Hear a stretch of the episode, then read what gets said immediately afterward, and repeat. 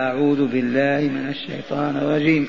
وإذ قلتم يا موسى لن نصبر على طعام واحد فادع لنا ربك يخرج لنا مما تنبت الأرض من بقلها وقثائها وفومها وعدسها وبصلها. قال أتستبدلون الذي هو أدنى بالذي هو خير؟ اهبطوا مصرا فإن لكم ما سألتم وضربت عليهم الذلة والمسكنة وباءوا بغضب من الله. ذلك بأنهم يكفرون ذلك بأنهم كانوا يكفرون بآيات الله ويقتلون النبيين بغير حق ويقتلون الذين يأمرون ويقتلون النبيين بغير الحق ذلك بما عصوا وكانوا يعتدون. ما زال السياق الكريم في موعظة وتذكير بني إسرائيل. والنبي الخاتم محمد صلى الله عليه وسلم أرسل لهداية الخلق. وإنجاء البشرية عامة من خزي الدنيا وعذاب الآخرة. والقرآن الكريم نزل أيضا لهداية الخلق فلا تنقطع هدايته ولا تنطفئ أنواره إلى أن يرفعه الله تعالى إليه وها نحن منذ ليال مع بني إسرائيل.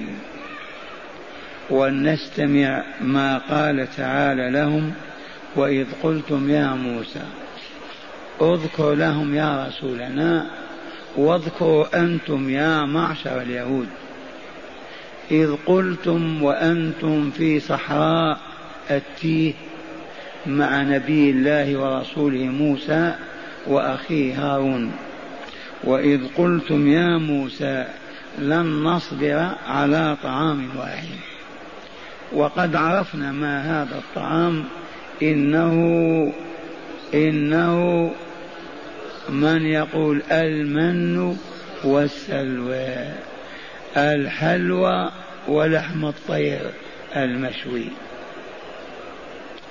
فهل هناك غذاء أتم من هذا؟ المن والسلوى. هكذا واجه نبي الله ورسوله موسى بهذا الكلام الهابط السافل يبدو كما أشار بعض أهل العلم إلى أن بني إسرائيل مع موسى ما كانوا يعتقدون رسالته ونبوته وكأنهم ظنوا أنه خدعهم ومكر بهم فأخرجهم من ديار من ديار المصرية. ولهذا دلائل أيضا وظواهر يظهر في هذه الحقيقة. أما قالوا له اذهب أنت وربك فقاتلا إنا هنا قاعدون في بداية دخول سيناء. أما عبدوا العجل؟ صنعوه وعبدوه. إذا قلوبهم مريضة. ما هم بواثقين في موسى؟ أما قالوا أرنا الله جهرا؟ ما قالوا فليسمعنا كلامه. هذا يقوله مؤمن موقن والله لا يقول إلا شاك ما هو بموقن أبدا. فالآن بعد هذه الآيات العظيمة يقولون لنبي الله موسى لن نصبر على طعام واحد. ما هذا الأسلوب؟ لن نصبر أبدا على طعام واحد. هذا موقف محرج لموسى. ثم لو كان الطعام الواحد غير كافي غير مغذي غير نافع. هذا في ربوة الطعام وقمته لحم الطير والحلويات. المن ادع لنا ربك وأنت ما وأنتم لما لا تدعونه ما هو ربكم؟ تلاحظ الأسلوب الهابط وإلا لا؟ ادع لنا ربك. كأنهم يقولون نحن ما هو بربنا. أنت الذي تدعي أنه ربك أدعوه. هو الذي أمرك بإخراجنا من ديارنا والإتيان بنا في هذه المتاهات والصحارى. أدعوه. هل يليق بنا أن نقول مثل هذا الكلام؟ أدع لنا ربك يخرج لنا مما تنبت الأرض. من بقلائها. البقلة معروفة. نعم. البقول مطلقا. من البصل إلى الخردل إلى كذا. من بقلها وقثة والقثة معروفة عندنا. وفومها وعدسها وبصلها. هذه هي المغذيات. الفوم قد يكون المراد به البر. يريدون خبزا. وقد يكون المراد به الثوم نفسه. الفوم يطلق على الثوم.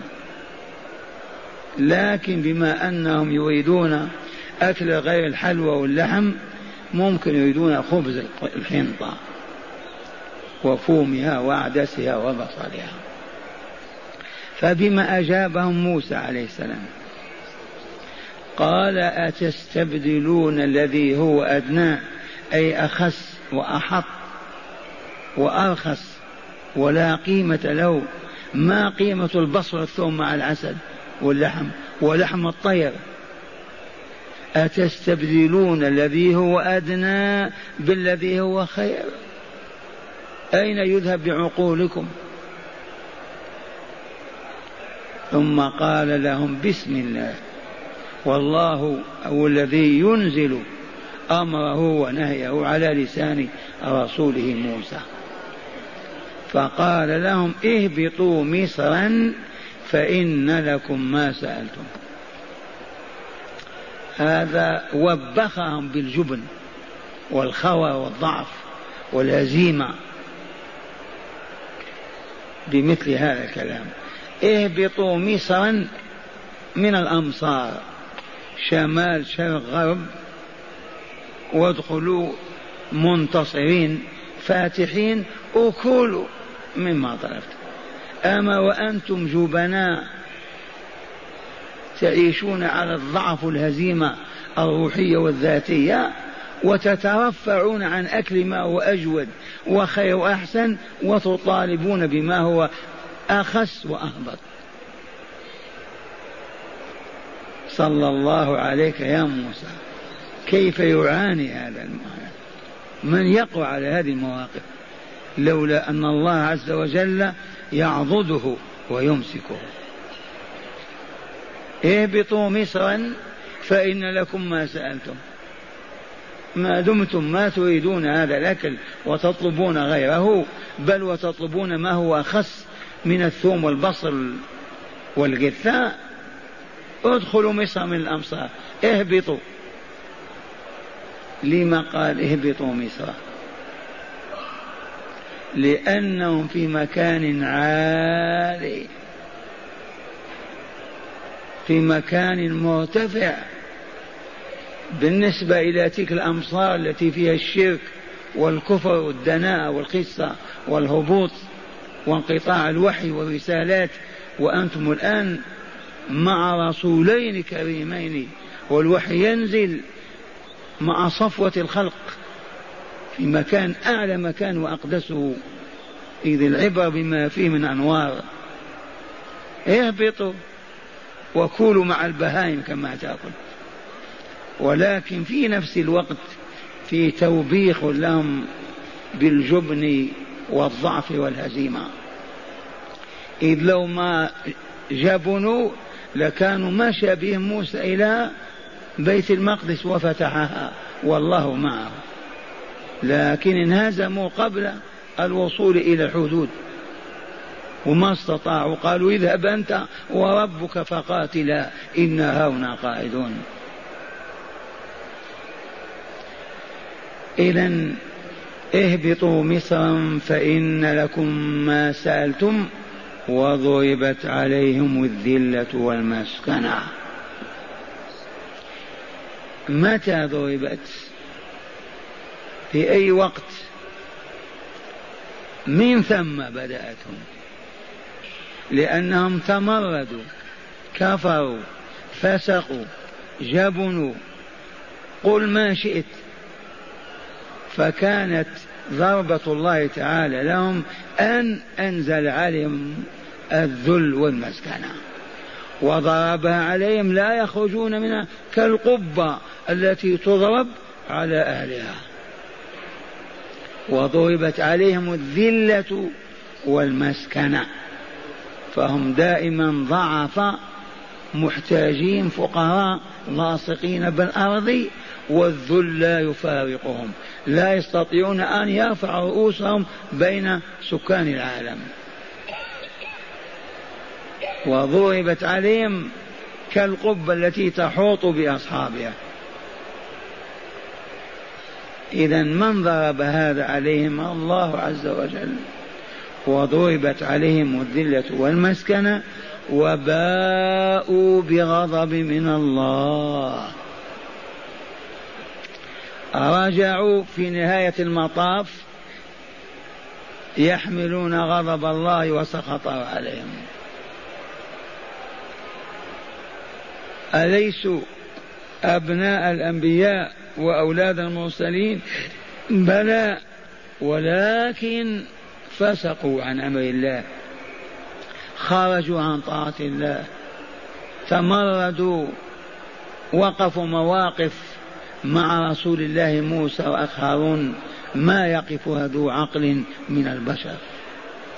فلما واصلوا الفسق والخروج عن الطاعة والتمرد والعصيان إذا استوجبوا نقمة الله. فأن فضرب عليهم الذل والمسكنة وباءوا بغضب من الله. ويقول تعالى مبينا العله ذلك الذي تم وحصل واستقر فيهم وهو ملازم من الذل والمسكنة. ذلك بسبب ماذا؟ أنهم كفروا بآيات الله. ما معنى كفروا بآيات الله؟ جحدوها. ولم يعترفوا بها ولم يعملوا بمقتضاها. آيات الله ما هي أغاني وقصائد شعرية؟ آيات الله تحمل الأحكام والشرائع والسنن والقوانين. فالذي بيننا يمنع الزكاة أو يترك الصلاة أو يستبيح ما حرم الله ما آمن بآيات الله. فلا يكفي المرأة أن يقول آمنت بكتاب الله. والله ما يكفي. ما هي قضية لسان؟ آمنت بكتاب الله وهو لم يحل ما أحل ولم يحرم ما حرم. ولم يعترف بواجب ولا بمحرم. يفعل الواجب أو يترك المكروه. فالإيمان ما هو صوري. آمنت وأنت تضحك وتسخر. ذلك الذي حل بهم وكان مصيب. ما أصابهم من الذل والمسكنة هو بسبب كفرهم بآيات الله. وسواء كانت المعجزات التي شاهدوها بأعينهم وهم يعيشون فيها. أو كانت آيات الله في التوراة وما تحمل من شرائع وقوانين وبيان الحلال والحرام. ذلك بسبب أنهم كفروا بآيات الله اولا. ويقتلون النبيين بغير الحق. هل بعد قتل الأنبياء من ذنب وكلمة بغير حق وبغير الحق. هل هناك ما يستوجب قتل نبي؟ والله ما يوجد. ولكن من باب التوعية والتفقيه والتعريف والتعليم لو كان نبيا أو عالما استوجب ما يقتل به لهان الأمر. لكن بغير الحق بغير ما يقتضي قتل النبي والعالم.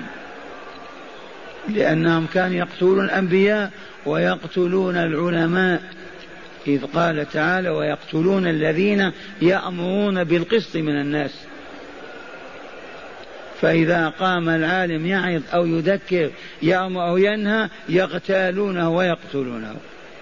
لأنه شوش عليهم أو أفسد عليهم طيب حياتهم. وهذا ليس في التيه هذا. هذا عام إلى أن بعث محمد صلى الله عليه وسلم. هذا استعدادهم إلى أن بعث محمد صلى الله عليه وسلم. ما سقوا السم في خيبر ليقتلوه ما تآموا عليه هنا في بني النضير ليقتلوه ما دخلوا الحرب ضده مع الأحزاب ليقتلوه. ذلك بأنهم يكفرون بآيات الله وكلمة يكفرون ليست كفروا ما زالوا إلى الآن يكفرون. المضارع يقتضي الحدوث والتجدد. ما قال بأنهم كفروا؟ يكفرون إلى الآن. وادعوهم إلى الإسلام.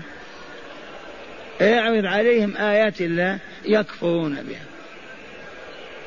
ويقتلون النبيين بغير الحق. وإلى الآن لو يجدون نبيا يقتلونه كل من يعارضهم فيما هم عليه من الفسق والباطل والشر والفساد يقتلونه. حتى ولو كان من بني إسرائيل. اذا ما سبب هذا البلاء؟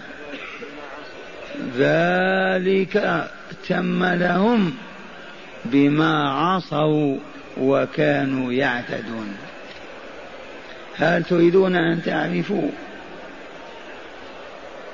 الذي يعتاد منا ذنبا من الذنوب.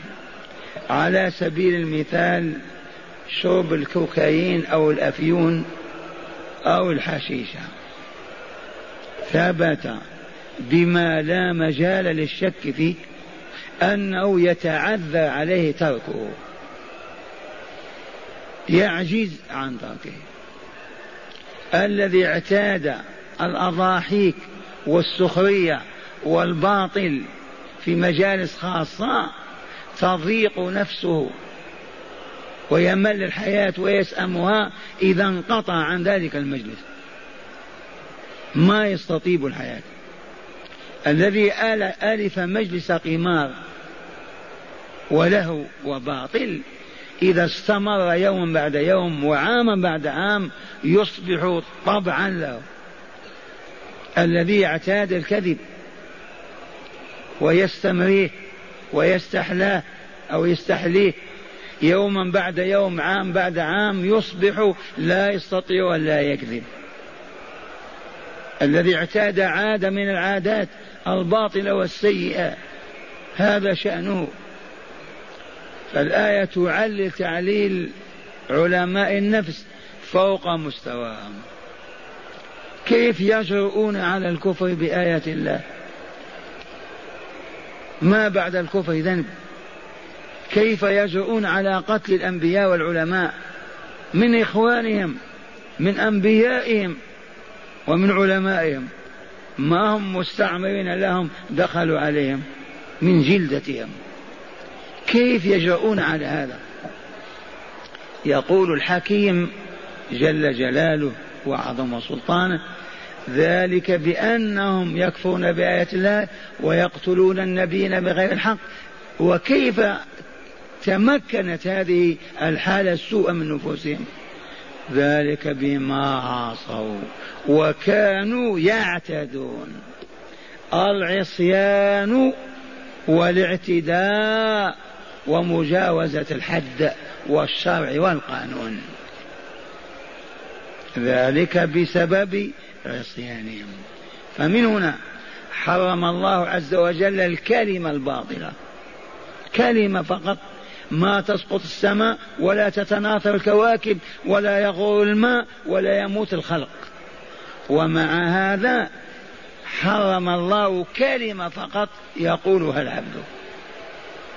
حرم نظرة فقط يتعمدها العبد. حرم أكل حبة عنب. حرم كل ذنب. لما يترتب على ذلك الذنب. وما ينتج عنه وينجم من أنه يستحيل إلى وضعه. يصبح ذلك الذي فعل مرة ذنبا ما يقدر على تركه ولا يستطيع التخلي عنه. إذا فالعصيان ما هو؟ العصيان أن يأمر الأمير فلا يطاع. أن يأمر الأب ما يطاع أن يأمر الوالد ما يطاع العصيان ما هو؟ عدم الطاعة. عصى يعصي عصيانا إذا لم يستجب للأمر ولا للنهي. والمراد من العصيان وعدم الطاعة أولا عصيان أمر الله ونهيه. عصيان أمر موسى وأخيه الرسولين ونهيهما. عصيان العلماء الرشداء ككالب ويوشع بن نون وغير من علماء كانوا بينهم صالحين. فلما عصوهم وكانوا يعتدون الاعتداء مجاوزة الحد ما يقفون عند ما أحل الله وحرم الله بل يتجاوزون ذلك. ما يقفون عندما قنن لهم وشرع يعتدون اعتداء الحيوانات على ما حرم الله ونهى الله عنه من المأكولات والمشروبات والمناكح وما إلى ذلك. معاشر المستمعين نرجع لهذه الآيات ولا نشغل أنفسنا ببني إسرائيل فإننا نحن المأمورون بهذا والمخاطبون. بسم الله الرحمن الرحيم. وإذ قلتم لن نصبر على طعام واحد. فالذين ما يصبرون على الخبز الحلال واللحم الحلال والشراب الحلال ويريدون ما حرم الله من المطاعم والمشارب والملابس هل صبروا؟ ما صبروا. ويطلبون هذه المحرمات ويسعون للحصول عليها باختراق أسوار الكتاب والسنة. ما الفرق بينهم وبين أولئك التائهين الذين قالوا لن نصبر على طعام واحد. فالذي عنده قرص العيش وما يرضى به ويحاول أن يكذب أو أن يخدع أو يغش أو يسلب ويغصب حتى يأكل اللحم وإلى البقلاوة. ما بينه وبين أولئك من فرق أبدا. ما صبر. وطالب بغير ما أعطاه الله. الذي يسكن في خيمة في عش كما يقولون في كوخ يسكن في منزل ويقول إلى متى وأنا هكذا؟ فيقدم على بنوك الربا ويستقرض الآلاف ليبني. ويعتذر يقول أين أسكن أنا وأولادي؟ وهذه حال عامة في العالم الإسلامي. وهذا أسأل عنه طول العام. ماذا أصنع؟ ما عندي مسكن أسكنه. إذا آخذ من البنك بالقرض وأبني لنفسي وأولادي. هل يجوز هذا؟ هو مسلك بني إسرائيل. ما نصبر على ما أعطاني ربي. خيمة من شعر كوخ من خسف وقصب. أسكن كما يسكن الفقراء والمساكين. ولا أتعدى حدود الله وأخرج عن طاعة الله وأبني لي عمارة أو بيتا بالمال الحرام. ذبحت نفسي وأنا لا أشعر. والذي يجرأ على مثل هذا سوف لا يستطيع أبدا أن يقف عند حد من حدود الله متى طالبته نفسه وصاح في شهوته وهواه ويسترسل وراء هذا. يتجر بتجارة بسيطة على قدر حاله ما يصبر ما يحمد الله على أنه وفر قوتا حلالا وهو الخبز والماء. وهو يعلم أن رسول الله صلى الله عليه وسلم ما, ما شبع من خبز شعير مرتين في يوم واحد حتى لقي الله. ما يرضى بهذا ويطلب الربا من البنوك ليوسع التجارة. توسع التجارة لماذا؟ ماذا تريد؟ أتقتل نفسك وأنت لا تشعر؟ ويأتي بالمال الحرام. وآخر يريد أن يتزوج. ما يجد ماذا يفعل؟ يدفع مئة ألف مهرا. ويعد حفل لكذا. ويطلب المال من المال الحرام من البنك.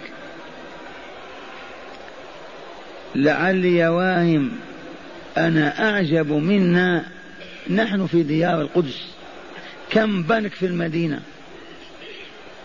خمسة ستة عشرة. هل بيننا يهود ونصارى أو مشركون؟ والله ما في. من هم الذين يأتون البنك ويعمرونه حتى ينمو ويزداد ويفتح آخر عبد آخر. كيف يتم هذا؟ يتم لأننا ما شكرنا نعمة الله علينا. كاليهود لما قالوا لن نصبر على طعام واحد. أو كفرنا وظلمنا وفسقنا يختلف عنهم. ما يختلف أبدا. الله يقول ذلك بما عصوا وكانوا يعتدون. وعصياننا واعتداؤنا لا بأس به لأننا ماذا؟ أبناء الأنبياء نحن لا أبدا. هم أبناء الأنبياء. ما نحن. إذا وإذ قلتم يا موسى لن نصبر على طعام واحد فادع لنا ربك يخرج لنا مما تنبت الأرض من بقلها وقثايا وفومها وعدسها وبصلها. هذا ينطبق علينا أيضا أننا نطلب ألوان من الطعام والشراب والملابس من الخارج من ديار الكفر لنكون مثلهم. هل يليق بنا هذا؟ لو كنا صالحين نطلب أطعمة ليست من حظنا ولا من نصيبنا أشريبة نستوردها لما ما نشرب الماء الذي عندنا؟ أليس هذا هو عدم رضا بالنعمة التي بيننا ونطلب غيرها؟ وكيف يصل هذا الطعام والشراب؟ لا تسأل عن محامله وكيف وصل. إذا قال لهم بسم الله اهبطوا مصرا فإن لكم ما سألتم. أيها الشجعان أيها الأبطال يا من آلمكم هذا الغذاء الطيب الطاهر وتريدون البصل والثوم وتريدون ماذا؟ المعازف والمقاصف. والملاهي والأباطيل. اهبطوا مصرا اغزوا وافتحوا. ما استطاعوا. اسكتهم. إذا وقوله تعالى وضربت فضربت عليهم الذلة والمسكنة وباءوا بغضب من الله. يا معاشر المؤمنين والمؤمنات كل من يسترسل وراء المعصية يمشي وراءها فيحاد الله ورسوله ويخرج عن طاعتهما فليعلم أنه سيصاب بما أصيب به من قبلنا. والعالم الإسلامي مصاب الآن بالذلة والمسكنة. اليهود أصبحوا أرفع منا أصبحوا أعز منا أكرم منا في العالم. أليس كذلك؟ ألف مليون مسلم أذلهم اليهود. هذا من عجائب تدبير الله. هنا لا تنظر إلا إلى الله. هذا الذي يرفع قوما أذلهم بل كتب عليهم الذلة والمسكنة فيرفعهم ويزيل الذل والمسكنة عنهم لنشاهد آيات الله في الكون. والله ما فعل الله هذا إلا من أجل تأديبنا من أجل تبصيرنا وفتح أعيننا. علنا نعود إليه ونمد أيدينا إليه بطاعته والإيمان به. ومع هذا ما استفاق النائمون أبدا. وإنها والله لأعظم آية أعظم من آيات موسى. ألف مليون مسلم يذلهم الأذلاء يمسكنهم الممسكنون المضروب عليهم الذل والمسكنة. أليس هذا عجبا؟ إي والله عجب. لما يفعل الله هذا؟ لأنه ليس له من أولياء إلا نحن. فقط نحن المسلمين أولياء الله. فلما تمردنا عليه وخرجنا عن طاعته يبيدنا يصيبنا بوباء ينهي وجودنا ليس له إلا نحن المؤمنون. إذا فلا بد وأن يؤدبنا وهو مظهر من مظاهر التأديب الإلهي. وإلا كيف تتصور أن خمسة ملايين يهودي يذلون العالم الإسلامي ويهينونهم؟ من فعل هذا؟ الله الذي لا إله إلا هو ولا رب سواه. هل أفاق النائمون؟ هل صحاء الغافلون؟ ما زلنا كما نحن. ما عرفنا الطريق. إذا وقوله عز وجل ذلك بأنهم كانوا يكفرون بآية الله. هذا تعليم لنا ولا لا؟ الذين يكفرون بشرائع الله يعطلونها وأحكام الله يدوسونها ويتعدونها ينزل الله بهم نقمه. فليس العالم الإسلام بأشرف أبدا من أبناء الأنبياء وأولاد المرسلين. والله يقول فضلناهم على العالمين لكن لما فسقوا وعصوا وخرجوا عن الطاعة وحاربوا أولياء الله من الأنبياء والعالمين بالله إذا انظر ماذا أنزل عليهم. ذلك بأنهم كانوا يكفرون بآيات الله ويقتلون النبيين بغير الحق. وأخيرا الطابع الأخير ذلك الذي سمعتم سببه بعصيانهم واعتدائهم. مجرد عصيان نعم ما طاعوا الله ولا طاعوا رسوله. وكانوا يعتدون على حدود الله فيتجاوزونها وهذا أبو القاسم العليم الحكيم صلى الله عليه وسلم يقول لنا اتقوا الدنيا واتقوا النساء فإن أول فتنة بني إسرائيل كانت في النساء. هل عاشرهم؟ هل عاش معهم؟ كيف عرف هذا؟ الوحي الإلهي. اتقوا الدنيا. كيف نتقي الدنيا؟ ما نعطيها قلوبنا ووجوهنا ونجري وراءها للإكثار منها للتفوق فيها للزايد عن الطعام والشراب واللباس والسكن. أو كيف تتقى الدنيا؟ الدنيا إذا أقبلت على العبد وأقبل عليها سلبته مخه وعقله وأصبح ماديا بحتا لا يتحرك إلا في مجال الدنيا. كيف نتقي الدنيا يا رسول الله؟ بماذا نتقيها؟ نتقيها بضرتها بالآخرة. نقبل على الآخرة. ونحول همومنا كلها إلى الدار الآخرة. فيخف فيخف ما نحن مقبلون عليه من الشهوات والأهواء والأطماع في الدنيا. نعم من أقبل على الآخرة أدبر عن الدنيا أعرض عنها. ومن أدبر عن الآخرة وأقبل على الدنيا أكلته أخذته فأصبح أسيرا لها وعبدا. إذا اتقوا الدنيا. بما نتقيها يا رسول الله؟ أجيبوا نتقيها بالآخرة. بدل ما يكون همنا منصب على الدنيا الأكل والشرب والنكاح واللباس المركوب ولا نعطي للآخرة إلا جزءا لا قيمة له. أربع وعشرين ساعة ما نعطي للآخرة ولا ساعة.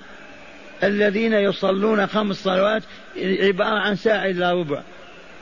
أين الأربع وعشرين ساعة؟ ماذا أعطينا للآخرة؟ مع أن الآخرة خير وأبقى. وللآخرة خير وأبقى. ونتقي النساء. كيف نتقي النساء؟ ماذا بما نتقي النساء؟ نتقي النساء بتعليمهن بما يحب الله وما يكره الله. ليلزمن البيوت يذكرن الله ويعبدن الله. نتقي النساء بعدم فتح باب الخلاع والدعارة لهن. نتقي النساء بأن لا نجي وراء النساء. فيسلبن قلوبنا وعقولنا ويصبح لا هم لنا إلا النساء. أصيب من قبلنا بهذه المحنة. اليهود أهل الكتاب سبب هلاكهم ودمارهم النساء. ونحن نركض في نفس الطريق من أندونيسيا إلى المغرب. في نفس المسلك. الدنيا والنساء. فإن أول فتنة بني إسرائيل كانت في النساء. وقد ذكر لنا الكعب العالي فإذا به يباع في المدينة.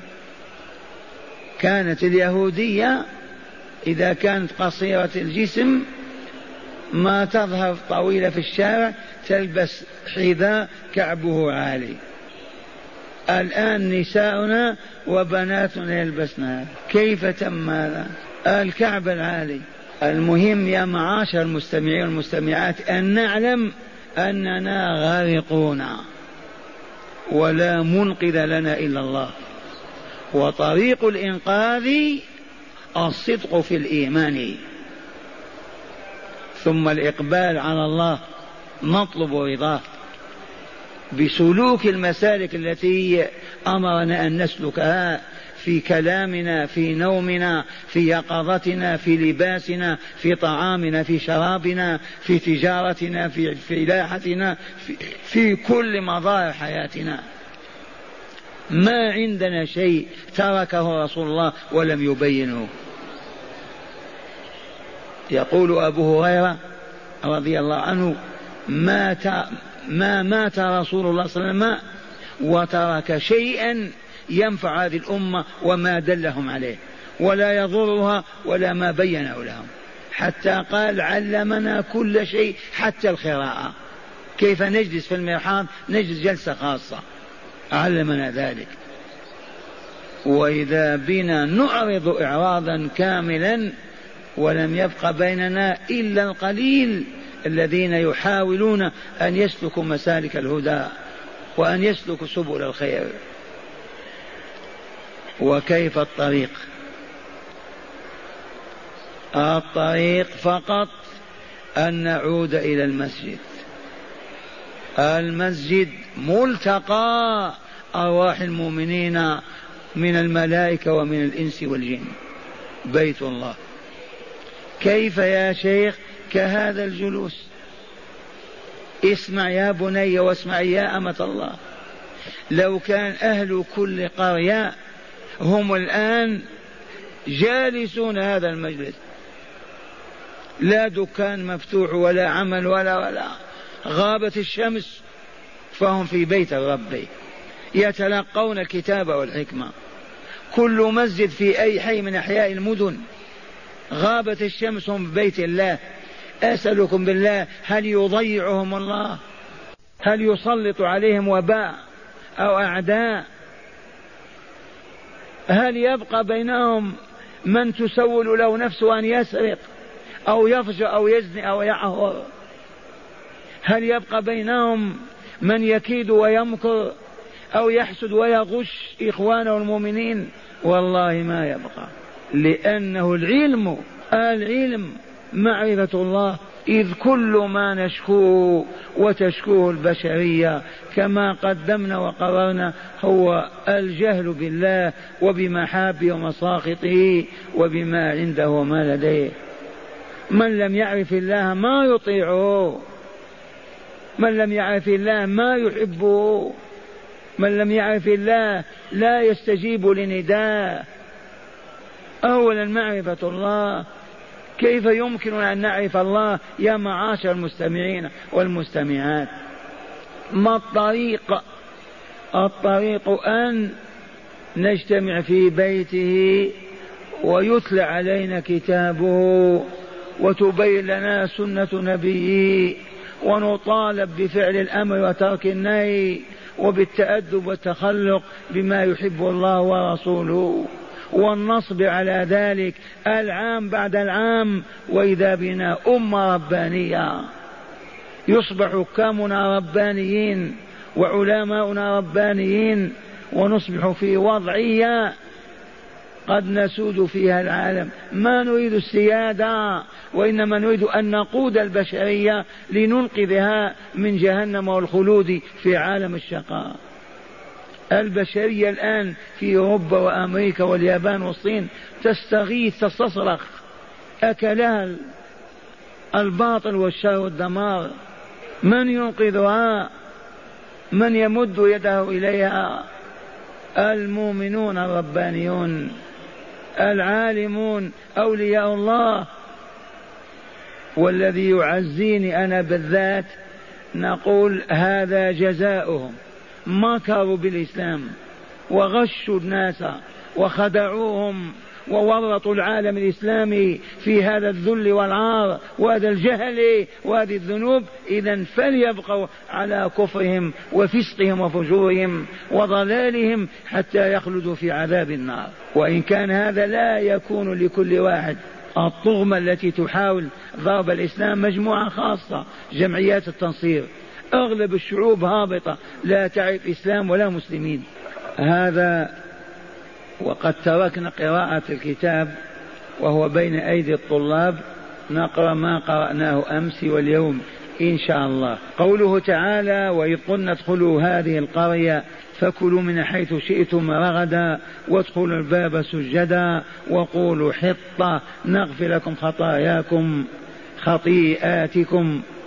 أو خطاياكم وسنزيد المحسنين فبدل الذين ظلموا قولا غير الذي قيل لهم فأنزلنا على الذين ظلموا رجزا من السماء بما كانوا يصلون يجاهدون يتواصلون بما كانوا يفسقون.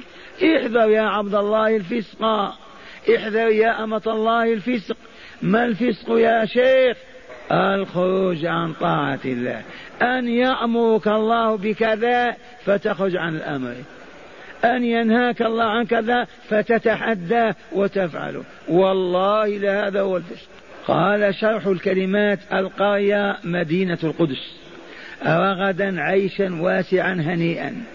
سجدا ركعا متطامنين لله خاضعين شكرا لله على نجائهم من التيه.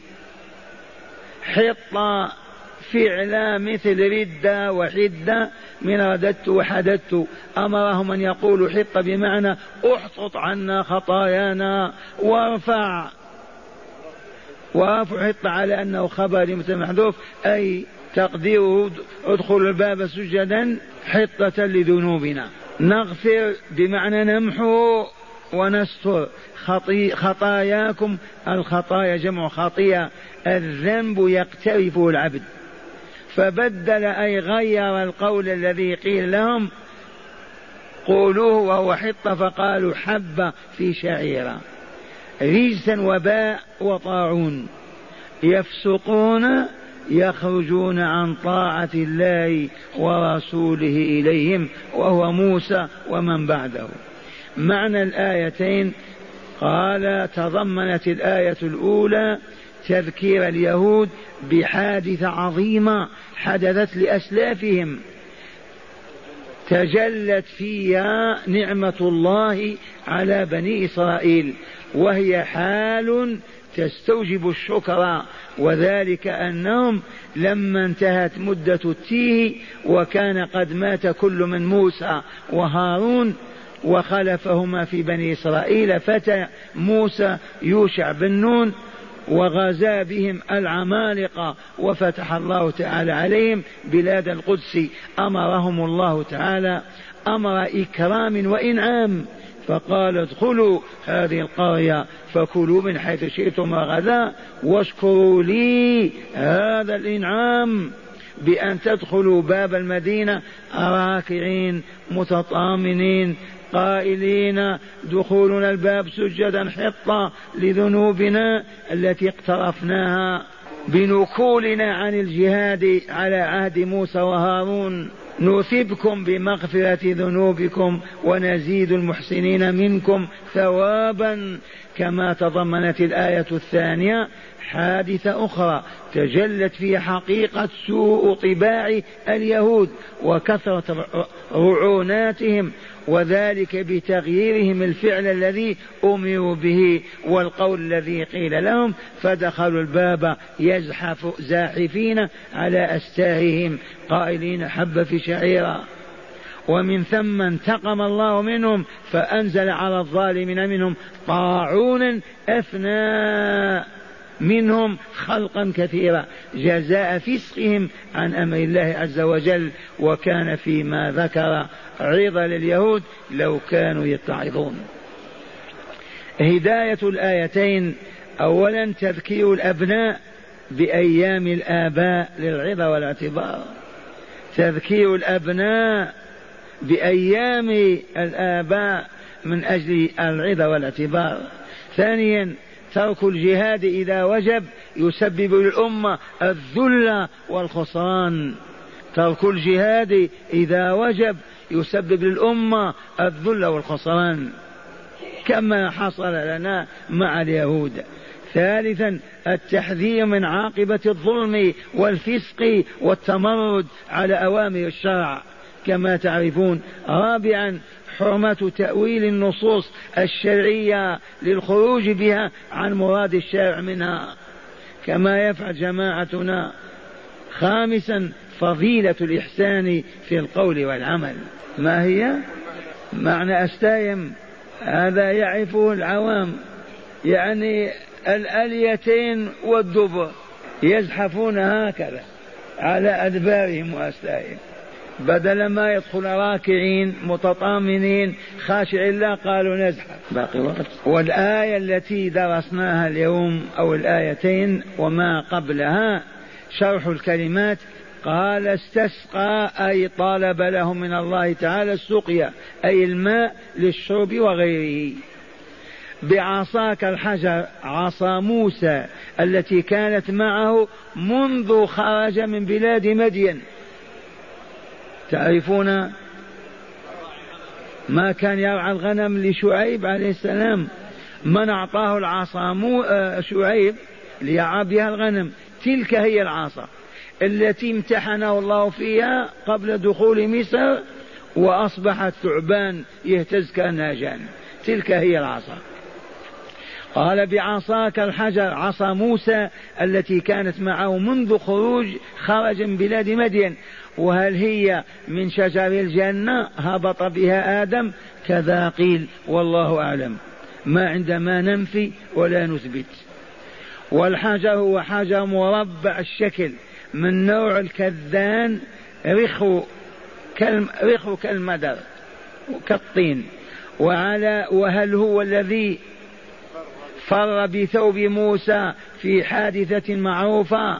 كذا قيل أو حجر من سائر الأحجار الله أعلم.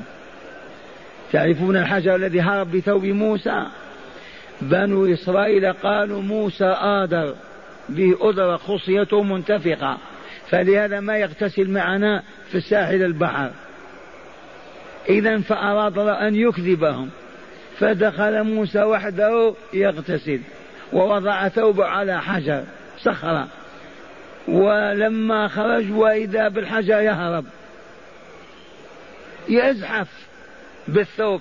ثوب حجر ثوب حجر ما يسمع له. حتى دخل في بني إسرائيل في جماعتهم. وشاهدوا موسى عريان وما به أدرى. هذا جاء من صورة الأحزاب. يا أيها الذين أمنوا لا تكونوا كالذين آذوا موسى فبرأه الله مما قالوا وكان عند الله وجيها. هل هو هذا الحجر جائز والله أعلم. لما يذكر أهل التفسير القول ما في كتاب ولا سنة ماذا نقول؟ ما ننفي. نقول الله أعلم. قال فانفجرت الانفجار الانفلاق فانفجرت انفلقت من العصا العيون. الاثنتا عشر عين. مشربهم موضع شربهم. رزق الله ما رزق الله به العباد من سائر الأغذية. ولا تعثوا العثي العثي والعثي أكبر الفساد. وفعله عثية كرضية عثية يعثى كرضية يرضى. وعثى يعثو كعدا يعدو. أقبح الفساد. أو هو نشر الفساد. كيف ينشر الفساد الناس؟ يفتح. تعرفون ما يفتح؟ يفتح بنك. آه يفتح الفيديو يفتح سينما. هذا هو. في أشياء أخرى. لا تسأل. قال ولا تعثوا. العثي والعثي أكبر الفساد وفعله. عثي كرضي يعثى كيرضى وعثى يعثو كعدا يعدو. مفسدين الإفساد ما هو؟ العمل بغير طاعة الله ورسوله في كل مجالات الحياة. والله العظيم لكل من عمل بغير ما شرع الله ورسوله لهو مفسد في الأرض. ولن يفسد شخص ولا إقليم ولا أمة إلا بمعصية الله ورسوله. البقل أو مفسدين نعم البقل وجمعه البقول سائر أنواع الخضر كالجزر والخردل والبطاطس ونحوها. القثاء الخيار الخيار وال والقثة القثة ونحوهما. الفوم الفوم الحنطة وقيل الثوم لذكره بعد البصل أو لذكر البصل بعده والله أعلم. لكن الراجح أنه الحنطة لأجل الخبز هم يطلبونه. أتستبدلون الاستبدال ترك شيء وأخذ آخر بدلا منه؟ أدنى أقل صلاحا وخيرية ومنافع كاستبدال المن والسلوى بالفوم والبقل, والبقل.